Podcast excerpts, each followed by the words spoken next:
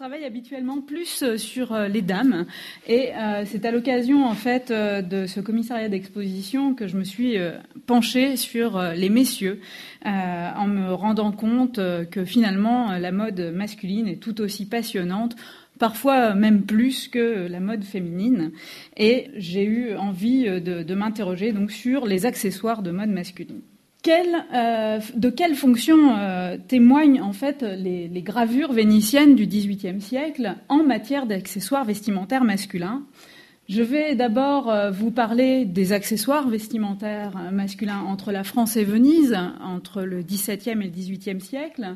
Puis euh, j'évoquerai euh, le témoignage des revues de mode qui naissent à la fin du XVIIIe siècle. Et en troisième point, euh, j'utiliserai les exemples des gravures illustrant les comédies de Carlo Goldoni pour faire un point sur le sujet. Alors, de tout temps et en tout lieu, on peut dire que l'homme a cherché à se parer pour montrer à la fois ce qu'il est ou ce qu'il souhaite être. Et ça, il est prêt euh, à dépenser des fortunes pour pouvoir y arriver. Afin de réguler ces dépenses euh, somptuaires, on a créé euh, des lois, des édits, et les rois et les États n'ont cessé au fil des siècles d'éditer des textes visant à limiter les dépenses. Et ici, par exemple, un édit de Louis XIII contre le luxe des habits en 1639 indique qu'il est, euh, par exemple, interdit de porter sur les habits des boutons d'or ou d'argent, simples ou dorés, de cuivre ou de laiton, dorés ou émaillés, ou telle autre façon d'orfèvrerie, quelle qu'elle puisse être. On le voit, les accessoires vestimentaires, même si ce ne sont que des boutons, font l'objet de toutes les attentions. À Venise, c'est le magistrato alle pompe qui édicte les lois somptuaires, qui évoquent les mêmes détails vestimentaires pour euh, les interdire ou en limiter l'utilisation. En France, Louis-Sébastien Mercier, dans son tableau de Paris au XVIIIe siècle, a lui aussi dénoncé l'utilisation dispendieuse des accessoires vestimentaires en disant qu'il suffit qu'on ait toujours des tabatières d'or, des étuis d'or, des surtouts d'argent pour que finalement on se retrouve plus pauvre qu'on ne le pense, parce que si on avait finalement un vulgaire caillou, on serait euh, tout aussi heureux. Il dit également que les bagues, les étuis, les bijoux et les montres circulent euh, à la place de l'argent. Il dénonce également euh, le règne des diamants. Les diamants euh, qu'on a retrouvés dans la mode masculine en grand nombre sous le règne de Louis XIV et dont on fait des ornements sans fin. Louis-Sébastien Mercier dit qu'aujourd'hui on fait des bouquets, des garnitures d'habits d'hommes, des boutons, des chapeaux, des épingles, des montres, des tabatières et des nœuds d'épée en diamant la parure de diamant euh, de Frédéric Auguste Ier, prince électeur de Saxe, est là pour en témoigner. Ces ornements euh, vestimentaires masculins n'ont rien à envier aux parures féminines. À Venise, c'est la mode française qui prévaut. L'encyclopédie témoignait euh, déjà au XVIIIe siècle de, la forte influence de la mode française dans le monde et évoquait le désarroi des historiens italiens qui se plaignent qui se plaignent que depuis le passage de Charles VIII en Italie, on ne s'habille plus qu'à la mode de France. On pourrait citer également euh, l'abbé Chiari qui explique comment il suffit de se faire passer pour euh, une couturière française pour euh, pouvoir faire fortune. Carlo Goldoni, un autre auteur vénitien, témoigne dans son œuvre de la mode française et de la place qu'elle tient dans la société vénitienne. Et ici, on a un dialogue de deux jeunes femmes, Giacinta et Brigida, qui euh, devisent entre elles en critiquant les hommes, en disant que finalement, on dit souvent que les femmes sont euh, folles de la mode, mais que les hommes font bien pire qu'elles. Et qu'ils maintenant, des petits escarpins à boucles brillantes et qu'ils montent en, carrosse avec des bas de soie. Et alors, on aime la mode parisienne, bien sûr, comme on le voit dans une autre œuvre de Goldoni. Pellarine a dit à quel point elle est contente hein, que son protecteur apparaisse devant elle à la mode parisienne. Et lui-même, tout est beau dit, dit qu'il se trouve transformé en amoureux en étant si bien habillé en parisien. Alors, ces accessoires vestimentaires masculins, à la base, ce ne sont que des objets utilitaires. Mais c'est le travail qu'on va faire sur ces objets qui va en faire tout le prix. Au XVIe siècle, au XVIIe siècle, on a eu l'occasion de voir de, beaux portraits de ces périodes. L'accent est mis effectivement sur les boutons dont on, dont on aimait se parer et également sur les épées. On le voit ici dans les portraits présentés.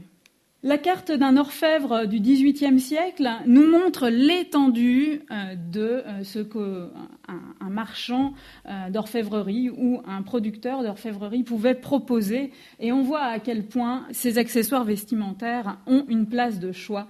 Les tabatières, les étuis à cure-dents, toute garniture ciselée à la dernière mode. Alors, dans ces garnitures, on a bien sûr les boucles, hein, que ce soit boucles de culotte, euh, boucles de col, euh, boucles de bretelles, de chapeaux, etc. Elles sont de plus en plus ornementées. On y met des diamants, des ciselures, et on en invente de toutes sortes au fil du siècle. Il y a les tabatières. Alors depuis que le tabac est entré dans la mode, après avoir été un médicament, c'est vraiment de bon ton euh, dans une conversation euh, de sortir sa, tabatière et de priser, à tel point qu'on va en faire, euh, pour en changer tous les jours, on va en pourrait en faire un défilé de saison, puisqu'il y en a pour l'hiver, il y en a pour l'été, etc. Les boutons, j'en parlais, au XVIe siècle, sont des pièces d'orfèvrerie. Au XVIIIe, on ne s'arrête pas en si bon chemin et on va continuer à en produire de toutes sortes de métals qui soient, de métal noble ou pas.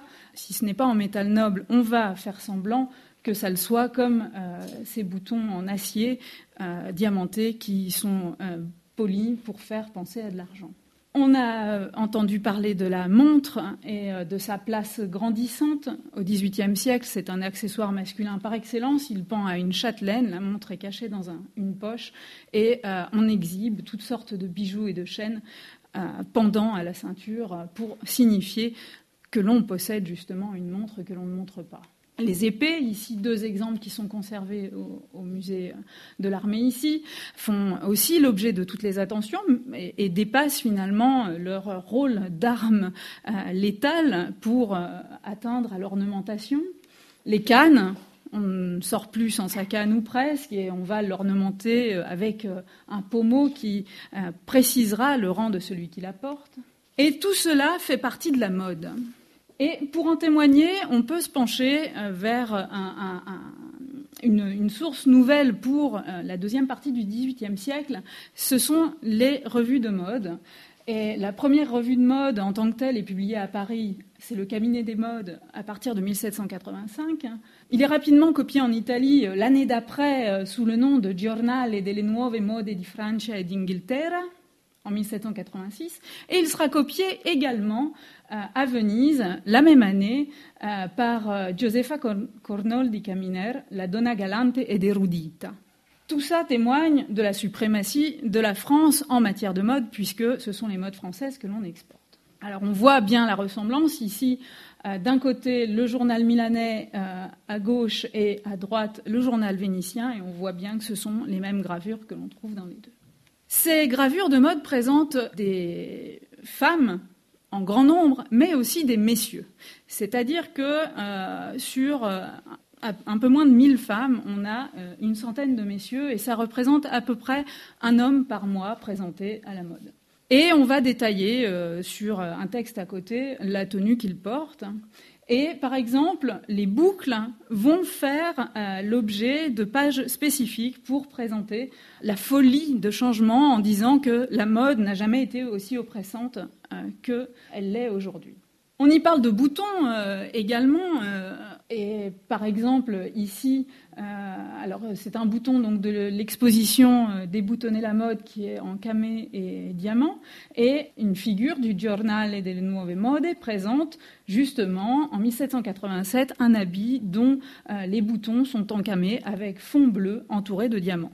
Un seul de, de, ces mannequins, entre guillemets, a juste à côté de lui un détail du bouton présenté. Alors pourquoi ce bouton-là plutôt qu'un autre, puisqu'il n'est finalement que d'étoffe, encastré dans un large cercle de cuivre doré, mais euh, ça semblait finalement certainement suffisamment important pour le préciser. Alors l'encyclopédie présente toutes les sortes de boutons qu'on pouvait trouver. Et euh, bien sûr, euh, la revue, le Giornale del Nuove Mode, explique et liste aussi tous ces boutons, des boutons en argent, des boutons en or, des boutons en acier travaillé, des boutons en acier poli, etc. On a vraiment toute une gamme disponible pour orner les habits de ces messieurs. On trouve également dans le Giornale delle Nuove Mode quelques hommes qui portent l'épée. Mais euh, en fait, on s'aperçoit que l'épée est très peu portée par un homme à la mode. Finalement, ce qui est bien plus à la mode, c'est la canne. On trouve plus de cannes que d'épées, parce que euh, la canne, mais comme je le disais, c'est un objet létal et il n'est finalement plus très bien vu dans la société. Faire des duels à tout bout de champ euh, n'est pas très policé et euh, la revue de, de, Venise dit à quel point les hommes ont su se polisser et abandonner le port de l'épée. Alors l'encyclopédie encore témoigne donc de la virtuosité des artisans et des artistes qui travaillent à faire ces objets ciselés dont les hommes ne peuvent plus se passer. On voit ici euh, des, boîtiers de montres, des pommeaux d'épée, des morceaux d'épée, des pommeaux de canne, pardon, etc., qui témoignent de, cette virtuosité. Et dans euh, les gravures illustrant euh, Goldoni, qui a écrit en utilisant beaucoup la mode et euh, qui a été illustré par des grands artistes vénitiens, on peut trouver un témoignage de euh, ces trousseaux masculins qui sont à la mode. Goldoni a été publié euh, en, grand volume deux fois dans le, dans le, siècle, pendant sa vie durant. Une première fois dans les années 60-70 par l'éditeur Pasquali, et une seconde fois dans les années 80-90 euh, par l'éditeur Zat. Et ces deux illustrations, qui sont tirées euh, de la même comédie, L'Innamorati, montrent à quel point, en fait, les artistes qui ont dessiné et gravé euh, ces illustrations ont suivi la mode de leur époque. On est d'une mode du milieu du XVIIIe siècle passé dans la deuxième édition à une mode de la toute fin du XVIIIe siècle. Et on voit parfaitement que ces messieurs portent, par exemple, la châtelaine. Ils en portent même deux. Alors c'est quelque chose qu'on a décrié. Hein. Louis-Sébastien Mercier a écrit sur le port de cette double châtelaine qui, euh, selon lui, était ridicule. On voit très bien leurs boucles de chaussures également. On voit que certains portent des épées. Et on a l'impression finalement que pour représenter un honnête homme, il convient de le parer de euh, ses accessoires vestimentaires. Alors, pour conclure, on peut dire que euh, les accessoires vestimentaires se font finalement toujours plus luxueux en dépit euh, des lois somptuaires du XVIIIe siècle. D'autre part, la société vénitienne suit la tendance française dans cette course galopante au luxe et il faut être à la mode française pour être dans le ton, pour paraître en société. C'est une société en proie à la coquetterie, et les hommes n'y font pas euh, exception. Et ces accessoires de mode euh, deviennent finalement des, insignes, en quelque sorte, qui deviennent obligatoires pour euh, dessiner et modeler le parfait gentilhomme de l'époque. La naissance des revues de mode participe à diffuser ça à un niveau international, à tout du moins européen, mais on peut noter euh, finalement, quand on fait un décompte dans euh, les revues, qu'au moment de la Révolution, on a euh, une, certaine chute du nombre d'objets représentés qui pourrait renvoyer à cette folie au moment de la Révolution de porter tous ces bijoux et ces boucles à fondre en les offrant à la nation.